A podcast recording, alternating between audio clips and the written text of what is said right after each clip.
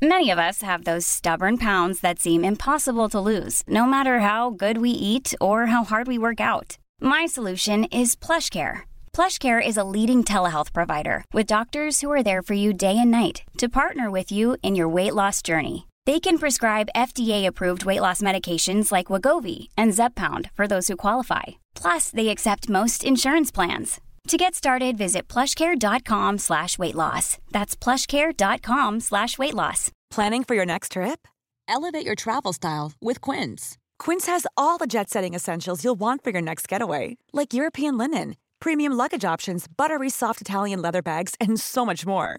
And is all priced at 50 to 80% less than similar brands. Plus, Quince only works with factories that use safe and ethical manufacturing practices. Pack your bags with high-quality essentials you'll be wearing for vacations to come with Quince. Go to quince.com slash pack for free shipping and 365-day returns. There's never been a faster or easier way to start your weight loss journey than with PlushCare. PlushCare accepts most insurance plans and gives you online access to board-certified physicians who can prescribe FDA-approved weight loss medications like Wigovi and Zepbound for those who qualify. Take charge of your health and speak with a board-certified physician about a weight loss plan that's right for you. Get started today at plushcare.com slash weight loss. That's plushcare.com slash weight loss. plushcare.com slash weight loss. Mammor emellan är tillbaka och i förra avsnittet bad vi er att lägga fokuset på raseriet och att läsa på om Black Lives Matter. Vi hoppas att alla har gjort det och förstår att det inte slutar här. Detta är något vi alla måste fortsätta att kämpa för även om livet rullar på för oss och vi pratar om annat igen.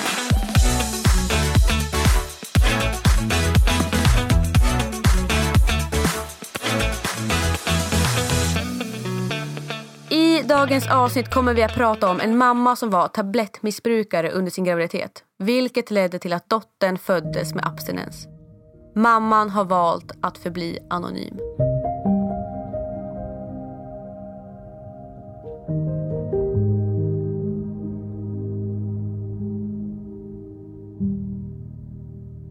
Jag lider av en kvinnosjukdom som heter endometrios. Denna sjukdom gör att man får svåra menssmärtor.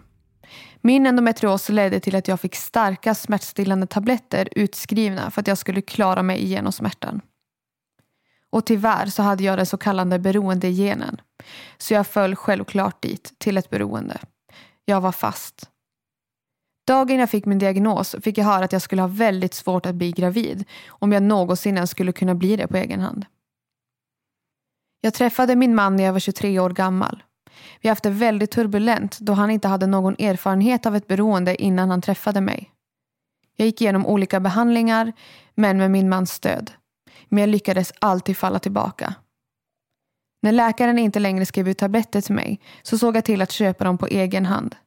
Detta blev väldigt dyrt. Skulderna bara växte och jag fick låna mycket pengar av familj och det dummaste man kan göra, ta snabblån.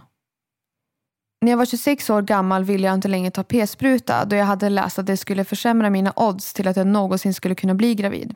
Så jag slutade bara. Ett par månader senare så jobbade jag kväll och då jag jobbade en bra bit ifrån där jag bodde så brukade min man komma och hämta mig när jag jobbade sent. Hur som helst så mådde jag väldigt dåligt en kväll. Mina kollegor märkte att jag sprang på toaletten väldigt mycket och påpekade att jag borde ta ett graviditetstest. Jag himlar bara med ögonen. Jag kan inte vara gravid. När min man kom och hämtade mig efter mitt arbetspass så sa jag till honom att jag måste stanna för att köpa ett test. Jag tänkte att jag skulle boka en läkartid dagen därpå och det första de skulle fråga var om jag var gravid och då skulle jag kunna säga nej, det är någonting annat. Vi kom hem och jag tog testet direkt. Jag var gravid.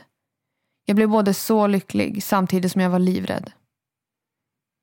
Jag började gå till specialistmödravården och jag var väldigt öppen med dem om mitt beroende.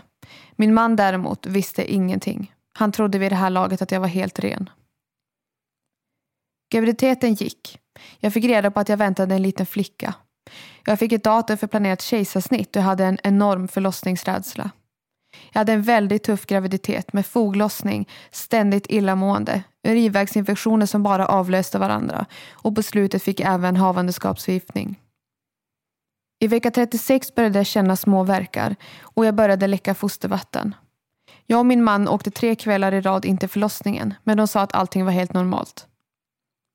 Den sista kvällen som vi åkte in hade vi tjafsat om någonting jag och min man, så jag gick och la mig väldigt upprörd. Jag somnade bara någon timme innan jag vaknade och att jag hade så otroligt ont. Men jag ville inte väcka min man. Envis som jag är då jag fortfarande var arg så gick jag istället och la mig i soffan. Jag hade ju precis blivit undersökt och allting såg bra ut. Så de enda tankarna som snurrade i mitt huvud var att jag bara var väldigt känslig. Morgonen därpå ringde min mans alarm då han skulle upp och jobba. Han hittade mig i soffan och då sa jag att jag bara hade haft lite ont men att jag under dagen hade en tid på förlossningen för undersökning så jag ville avvakta. Han åkte då till jobbet. Jag ringde då min mamma som sa åt mig att jag i alla fall måste ringa till förlossningen och höra efter. Mina verkar blev därefter mer och mer intensiva. När jag ringde sa de att de hade fullt och skulle jag inte redan ha en bokad tid nu så skulle jag få åka någon annanstans. Min värsta mardröm hade slagit in. Jag började få panik. Jag tänkte jag åker in tidigare till kontrollen så i värsta fall får jag sitta där och vänta. Jag satte mig i en taxi och då hade jag fruktansvärda verkar men jag skämdes så för taxichauffören så jag bet ihop. När jag kom fram och öppnade dörren och skulle anmäla mig så föll jag ihop. Jag kunde inte längre tiga. En sjuksköterska tog hand om mig och tog in mig till ett litet rum och en läkare kom inspringandes. De undersökte mig och det visade sig att jag var fyra centimeter öppen. Jag hade gått igenom hela latensfasen själv, hemma. Läkaren sa åt mig att jag skulle ringa min man och säga att det blir en bebis idag. Chockad ringer jag min man. Min stackars man som inte förstod någonting. Han hade ju precis sett mig. Han kastade sig in i bilen och gasade på. När han kom så låg jag och försökte kämpa mig igenom verk efter verk. Då jag fortfarande låg i ett undersökningsrum så kunde jag inte få någon lustgas. Vi stod dock näst på tur att få akut kejsarsnitt. När de skulle sätta min kateter så var jag öppen 6,5 centimeter. Då fick jag äntligen lustgas så att jag skulle kunna vara helt stilla. Allt gick väldigt fort. Hon hade åkt ner så långt så de fick trycka upp henne från underlivet för att kunna ta ut henne genom magen. Hon skrek på en gång. Hon var helt perfekt och alla värden var bra.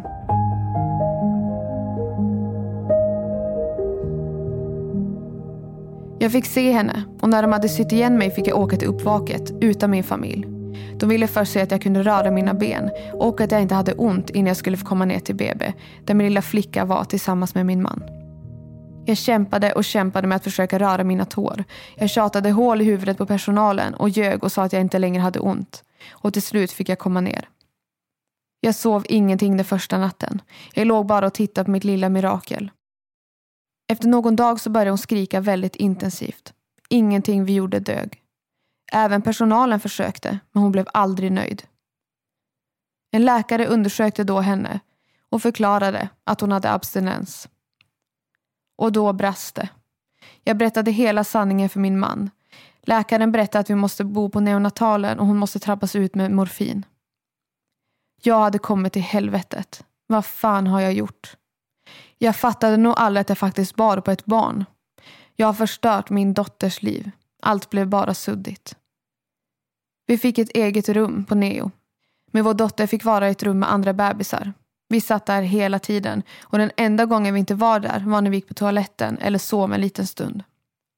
Hon började trappas ut på morfin. Läkarna tyckte att hon svarade väldigt bra och hon fick en låg startdos som ständigt minskades. Där och då var hon allt mitt fokus, så jag lade inte ens märke till att mitt nyopererade sår hade en stor boll som ömmade och luktade. Jag blev plötsligt tvungen att lämna min dotter några timmar för att gå upp till akuten. Jag hade fått en kraftig infektion och de var tvungna att skära upp mig igen för att tömma allt var. Sedan var jag tvungen att stanna en natt för observation och det var den längsta natten i mitt liv.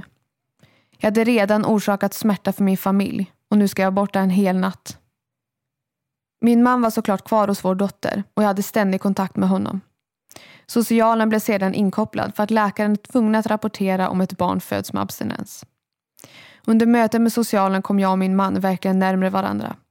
Läkaren och sjuksköterskan som var med berömde oss verkligen för hur engagerade vi var. Efter 15 dagar fick vi åka hem ifrån sjukhuset. Det var en stor tyngd som släppte. Vi skulle få börja om på riktigt nu. Vi fick ett uppföljningsmöte hos socialen innan de lade ner vårt ärende helt. Tiden efter så kämpade jag dygnet runt med amningen då jag så gärna ville amma.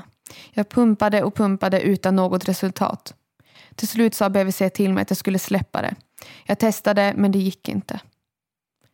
Nu är mitt lilla mirakel snart två och ett halvt år.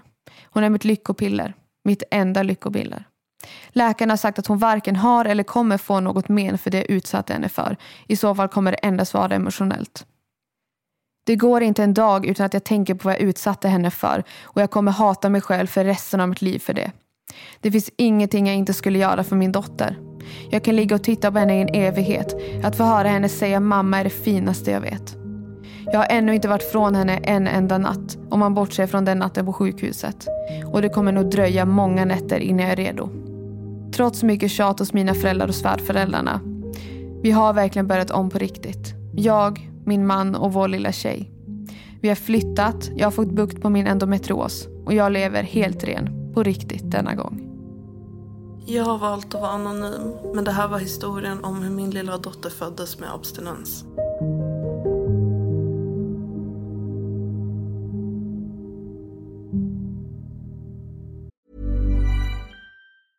Hey, I'm Ryan Reynolds. Recently, I asked Mint Mobile's legal team if big wireless companies are allowed to raise prices due to inflation. They said yes. And then when I asked if raising prices technically violates those onerous two year contracts, they said, What the f are you talking about, you insane Hollywood ass? So to recap, we're cutting the price of Mint Unlimited from $30 a month to just $15 a month. Give it a try at mintmobile.com slash switch. $45 up front for three months plus taxes and fees. Promo for new customers for limited time. Unlimited more than 40 gigabytes per month. Slows. Full terms at mintmobile.com. There's never been a faster or easier way to start your weight loss journey than with PlushCare. PlushCare accepts most insurance plans and gives you online access to board-certified physicians who can prescribe FDA-approved weight loss medications like Wigovi and Zepbound for those who qualify. Take charge of your health and speak with a board-certified physician about a weight loss plan that's right for you. Get started today at plushcare.com slash weight loss. That's plushcare.com slash weight loss. plushcare.com slash weight loss. Even when we're on a budget, we still deserve nice things. Quince is a place to scoop up stunning high-end goods for 50 to 80% less than similar brands. They have buttery soft cashmere sweaters starting at $50, luxurious Italian leather bags, and so much more. Plus, Quince only works with factories that use safe, ethical, and responsible manufacturing. Get the high-end goods you'll love without the high price tag with Quince. Go to quince.com/style for free shipping and 365-day returns. Innan vi pratar vidare så vill jag bara göra ett litet tillägg här som personen skickade till mig efter berättelsen. Och det var att hon ville tillägga att hjälpen som vården gav henne var helt magisk. Mödravården hon gick på var helt underbar och de hade ständig koll på henne. Och även fast hon är ren idag så skulle hon vilja gå dit igen om hon blev gravid igen. Hon fick under graviditeten komma och gå precis som hon ville varje dag om det behövdes. Hon fick då lyssna på hjärtljud, ta alla kontroller och de såg verkligen henne utan att döma. Hon kände sig verkligen sedd. Och utan dem inom vården så vet hon inte hur detta hade gått. Det här är ju första gången jag hör den här historien. Mm. Och eh, direkt när du nämnde att hon eh, har haft endometrios.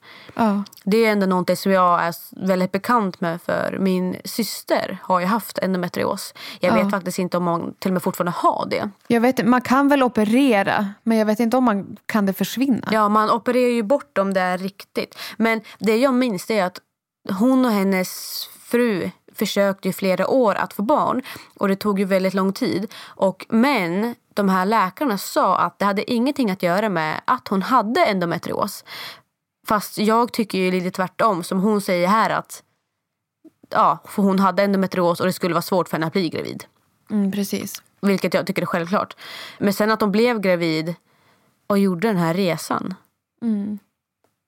Vad var dina första tankar när du hörde det här? Jag har ju faktiskt sett hur eh, vissa barn kan se ut när de föds med abstinens. Ja. Och det, det är jättehemskt att se. Det är, det är inget kul.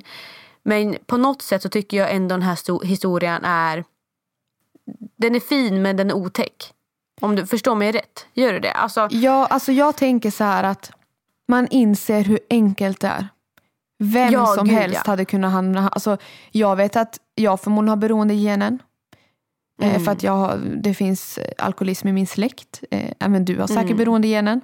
Det hade lika gärna kunnat vara du och jag som hamnade där. mm, mm. Och jag känner också att det, jag är så glad att inte vården dömde henne för hon dämpade en fysisk smärta och det blev inte så bra men det slutade bra ändå. Mm. Ja, Tack och det är lov. det jag menar, att det var en fin berättelse ändå för att jag tyckte slutet var så himla fint. Mm. Och det är väl det man känner att jag förstår henne. Eller jag kan inte säga att jag förstår för man kan ju inte sätta sig in i det. Men Nej. man fattar ändå någonstans att hon, hon säger att hon aldrig kommer förlåta sig själv. Och man tänker ju så här, "Mm, dottern mår bra och hon är ren idag, det är det som är det viktigaste. Men hon har säkert i tanke att det hade kunnat sluta väldigt illa. Mm. Och det är väl det man har som tanke att tänk om det hade hänt. Men jag tänker någonstans att allting har gått bra. Det viktigaste är att alla mår bra idag. Och det är så starkt att hon tog sig ur beroendet. Och det är så bra och lyckligt att hennes dotter mår bra. Jag tror ju att hon fick en liten wake-up call och verkligen kände att men herregud vad har jag gjort? Ja, Eh, för jag, jag tror man inte inser det när man är i det vad det är man faktiskt håller på med. precis. Men sen när man upplever någonting som det här att få ett barn och någonting sånt här händer. Att man tar ett steg tillbaka och inser att vad är det jag har gjort? Mm. Och det fick väl Och- henne att inse det här och att faktiskt kunna lägga av och sluta och bli ren. Vilket är helt otroligt och så jäkla starkt. Verkligen. Och någonting, alltså jag är verkligen inte den som vill döma något. Jag är helt emot droger. Det här pratade vi om för någon dag sedan. Eh, Men jag har ju också en förståelse då jag har kunnat se sånt här eh, liksom, med egna ögon. Det handlar ju inte bara om ett beroende. Du vill ju inte vara där. Du hamnar där av en anledning oftast. Fysisk, fysisk smärta, psykisk smärta liksom. Och jag känner också att det är kanske lätt att man känner agg mot någon som skriver en sån här berättelse där ett barn kan ha farit illa. Men jag känner verkligen inte så. Jag känner bara att fan vad stark hon är som öppnade sig och faktiskt var ärlig med vården. Jag vet ju folk som ljuger om att de röker bara när de är gravida. Men hon kan liksom gå och berätta att jag har ett beroende. Och det tycker jag är så himla starkt. Men vi har ju som alltid samlat lite information som är ja, men, bra att kanske höra efter en sån här berättelse eller om någon själv är i det här. Så jag tänkte att du Sofie, ska du börja med att berätta vad är egentligen ett missbruk? Absolut. Missbruk är inte samma sak som ett beroende. Om man är beroende av något använder man medel från början för att döva ångest eller väcka spänning under en lång tid och har sedan svårt att sluta använda det. När ett beroende blir till ett missbruk påverkar det livet i den grad att man utsätter sig själv eller andra för en fara. Att man inte kan klara av sitt arbete eller man förstör sin relation på grund av det. Alltså är ett beroende när du till exempel dricker regelbundet och behöver stora mängder för att bli full och känna tvånget att bli full. Missbruk är när det förstör för dig eller andra i din omgivning. Till exempel så snor oftast eh, missbrukare pengar eller saker av sina nära för att ha råd att fortsätta med sitt beroende. Så i sin tur nu har lett till ett missbruk. Mm. Och jag tänker att så här, det finns, man kan ju vara beroende eller missbruka droger, alkohol, läkemedel som i det här fallet sexspel, socker, shopping. Och jag tänker även så här snus, ja men eh, nikotin. Alltså människor som snusar. Får de inte ta en snus så blir de ju inte människor längre. Så någonstans är ju det också ett missbruk även om det inte är lika tungt och det påverkar ju kanske inte din hjärna liksom, på det sättet som kanske droger gör. Men det är sjukt att det finns runt om oss. Överallt. Jag är sockerberoende skulle jag säga. Eh, Jag skulle inte säga att jag är missbrukare men socker är ett beroende jag har. Jag har vänner som är beroende av snus och det blir ju indirekt ett missbruk. Liksom. Och det är så sjukt att det är så enkelt att hamna där. Men så fort man snackar om typ droger så blir, blir man så dömd. Istället för att man kanske får hjälpen. Gud ja. Jag eh, var ju beroende av cigaretter förut. Ja. Jag rökte ju innan jag blev gravid med Love. Mm. Eh, Och du sen, klarade av eh, att sluta för graviditeten eller? Ja, exakt. Mm. Samma, alltså, samma stund jag eh, plussade så slutade jag röka. Väldigt häftigt att kunna göra det. För att det är, det är nog inte så jävla lätt tänker jag just för vad kroppen, att kroppen skriker efter det. Ja, jag vet inte. Det, det var svårt vissa stunder var det. Men eh, det var ändå självklart. För att jag kommer ihåg, jag plussade på stickan, gick ut i hallen, stoppade en cigarett i munnen och var på väg ut. För det var ju bara en sån vana för mig att Man, alltså, som en rökare så röker man när man är ledsen, när man är arg, när man är glad, när man är nervös, när man är allt. Man röker i alla liksom, lägen. Mm. Så för mig var det bara jättenaturligt att, jättenaturligt att ta en cigg och gå, alltså, gå ut och ta en cigg. Mm. Eh, men jag stoppade mig själv där och kom på mm. att men herregud jag kan ju inte röka nu för jag är ju gravid. Ja, jag fattar. Och någonstans där kanske är det ett tecken på att typ vi säger så här cigaretter och snus är ett enklare sorts beroende eller missbruk än vad det är med typ mm. droger. För det påverkar ju kroppen mm. på ett annat sätt. Men mm, vi har även det. listat några tecken på missbruk och varningssignaler som man kan, faktiskt kan leta efter om man misstänker att någon vän eller nära anhörig eh, missbrukar. Mm. Och någonting man kan kolla efter är koncentrationssvårigheter. Om personen helt plötsligt kanske Eh, vi ser att det är människor som är jätteduktiga på typ att plugga eller jobba, bara helt tappade och det inte går längre. Eller kraftiga humörsvängningar. Och detta känns som någonting som kanske de flesta vet, att någon som missbrukar kan bli aggressiv också. Och det följer med till förändrat beteende. Att man kanske kan bli osäker, misstänksam, aggressiviteten där, eller att man drar sig undan sedan även bjuder på alkohol för att få ett tillfälle att dricka själv. Och då är det ju alkoholmissbruk vi pratar om då. Så märker man att någon kanske nu är det ju så himla svårt för jag menar man har väl vänner som varje helg festar. Men kommer någon en tisdag kväll och vill bjuda dig på massa dricka för att bli jättefull. Det kanske är någonting man ska kolla efter lite noga. Att det är kanske inte ett helt normalt beteende. Mm. Sedan även lukt av alkohol blandat med halstabletter till exempel. Eh, och någonting jag tänker på rent spontant här. Eh, jag vet att jag har sagt till min mamma några gånger att oj vad han luktade alkohol.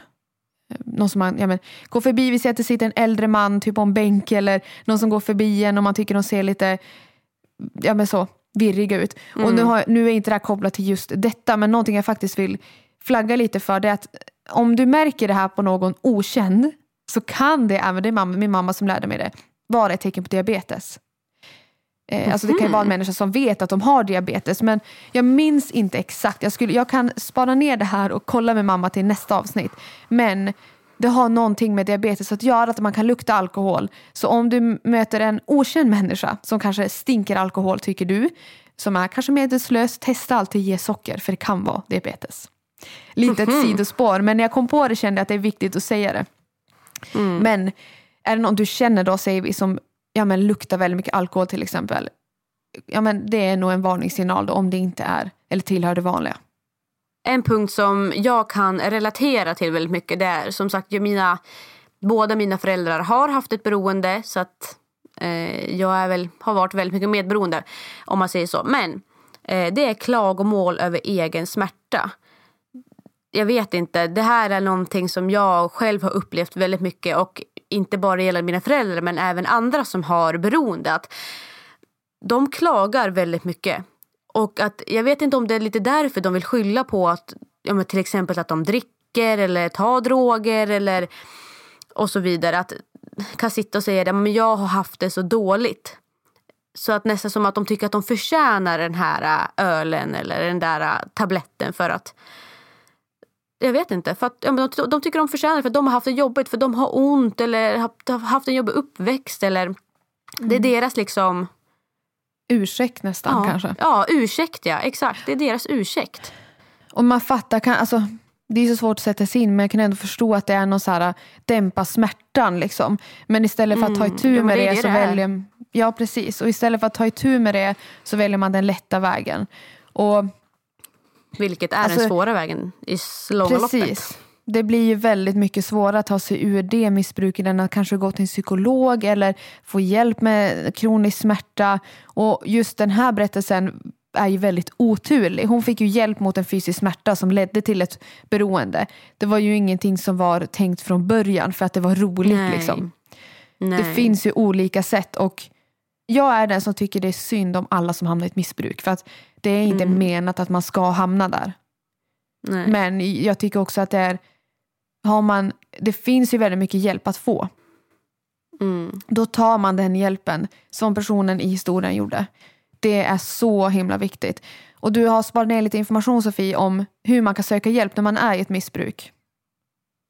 Och jag tänker att det kan eh, ja. vara någon som lyssnar på det här som vet om att ja, men, om ni hör det här och ni är i ett missbruk men inte har riktigt vågat erkänna det för er själva eller för någon annan, då kanske det här är väldigt viktigt att lyssna på. Planning for your next trip? Elevate your travel style with Quince. Quince has all the jet setting essentials you'll want for your next getaway, like European linen, premium luggage options, buttery soft Italian leather bags, and so much more. And is all priced at 50 to 80% less than similar brands. Plus, Quince only works with factories that use safe and ethical manufacturing practices. Pack your bags with high-quality essentials you'll be wearing for vacations to come with Quince. Go to quince.com/pack for free shipping and 365-day returns. When you make decisions for your company, you look for the no-brainers. And if you have a lot of mailing to do, stamps.com is the ultimate no-brainer. It streamlines your processes to make your business more efficient, which makes you less busy. Mail checks, invoices, legal documents, and everything you need to keep your business running with stamps.com. Seamlessly connect with every major marketplace and shopping cart. Schedule package pickups and see your cheapest and fastest shipping options from different carriers with rates up to 89% off USPS and UPS rates. And with the stamps.com mobile app, you can take care of mailing and shipping wherever you are. Make the same no-brainer decision as over 1 million other businesses with stamps.com. Sign up with code program for a 4-week trial plus free postage and a free digital scale. No long-term commitments or contracts. That's stamps.com. Code program. Mm. Först och främst så vill jag tipsa om eh, missbrukare.se. För där finns det faktiskt två stycken tester mot spelmissbruk och eh, alkoholmissbruk. Man kan gå in mm. där och göra ett test. Känner man att, man är, att det lutar mer mot man, är, att man har ett missbruk då kan man vända sig till vårdcentralen. För där hjälper de dig att skicka en remiss dit du ska, där det passar dig bäst. Mm. Om, du har alkohol, alltså om du är en alkoholmissbrukare eller är anhörig till en eh, kan du vända dig till Anonyma Alkoholister i Sverige, alltså AA eller Sin Alkohol och Narkotikarådgivningen och Beroendelinjen. Mm. Och det är viktigt ändå som vi nämnde tidigare att det finns olika missbruk. Så att är du alkoholist eller har en alkoholist nära så är, liksom, då är det här du kan vända dig till. Men det finns ju även för sexmissbrukare. Och det tänker jag är en väldigt tabubelagd eller tabubelagt missbruk. Alltså det är många som skämtar om det. Bara, oh, jag är sexmissbrukare. Men de som mm. faktiskt är det är ju väldigt tufft för. Det är man väldigt är liksom... destruktivt. Alltså man skadar ju sig själv så otroligt mycket. Ja, och det är ju inte för att det är roligt eller för att man njuter av det. Utan det här är som vilket annat självskadebeteende och missbruk som helst. Mm. Och verkligen någonting man, ja men jag tycker att man ska ta på allvar. För det mm. är på riktigt. Och då kan man eller om du är anhörig eller om du själv är, så finns det anonyma sex och kärleksberoende. Mm, man kan söka, söka hjälp hos. Ja, precis. Och det finns ju som sagt, känns det som att det är vissa grejer som är tabu än andra. Till exempel shoppingberoende, också ett mm. jättefarligt beroende som kan sätta dig i jättestora skulder. Höga skulder. Det är ju det här som är det tråkiga med vilket slags beroende och missbruk som helst. Det är att det förstör ju inte ofta bara för själva personen som tar ansvar att göra de här missbruken utan det förstör ju även för nära och kära, familj. Det här är ju, det här är ju splittrat så många familjer det här med missbruk. Alkohol, droger, spel, ja men till och med sex, shopping. Alltså alla de här missbruken. Det, jag ser det som en bov, som en tjuv. Ja. Den här tjuven snor, tar den, en familjs möjlighet att vara lyckliga på något sätt. Ja. Men till den sista punkten så är det för spelmissbrukare och anhöriga. Eh, och då finns det Spelberoendes riksförbund man kan söka hjälp hos. Mm. Och just spelberoende är ju också så himla vanligt. Också så tabu mm. och någonting jag tror folk omkring inte tar på allvar. Men det är också Nej. jättefarligt att hamna här. För att helt plötsligt så har du spelat bort allt du äger i princip. Dig själv spelar du bort till slut. Och ditt liv försvinner ju. Jag vet ju av egna erfarenheter för jag har i min släkt så har det varit en som har varit spelberoende. Mm. Och jag vet hur, hur det kan skada eh, en familj. För det kanske inte märks.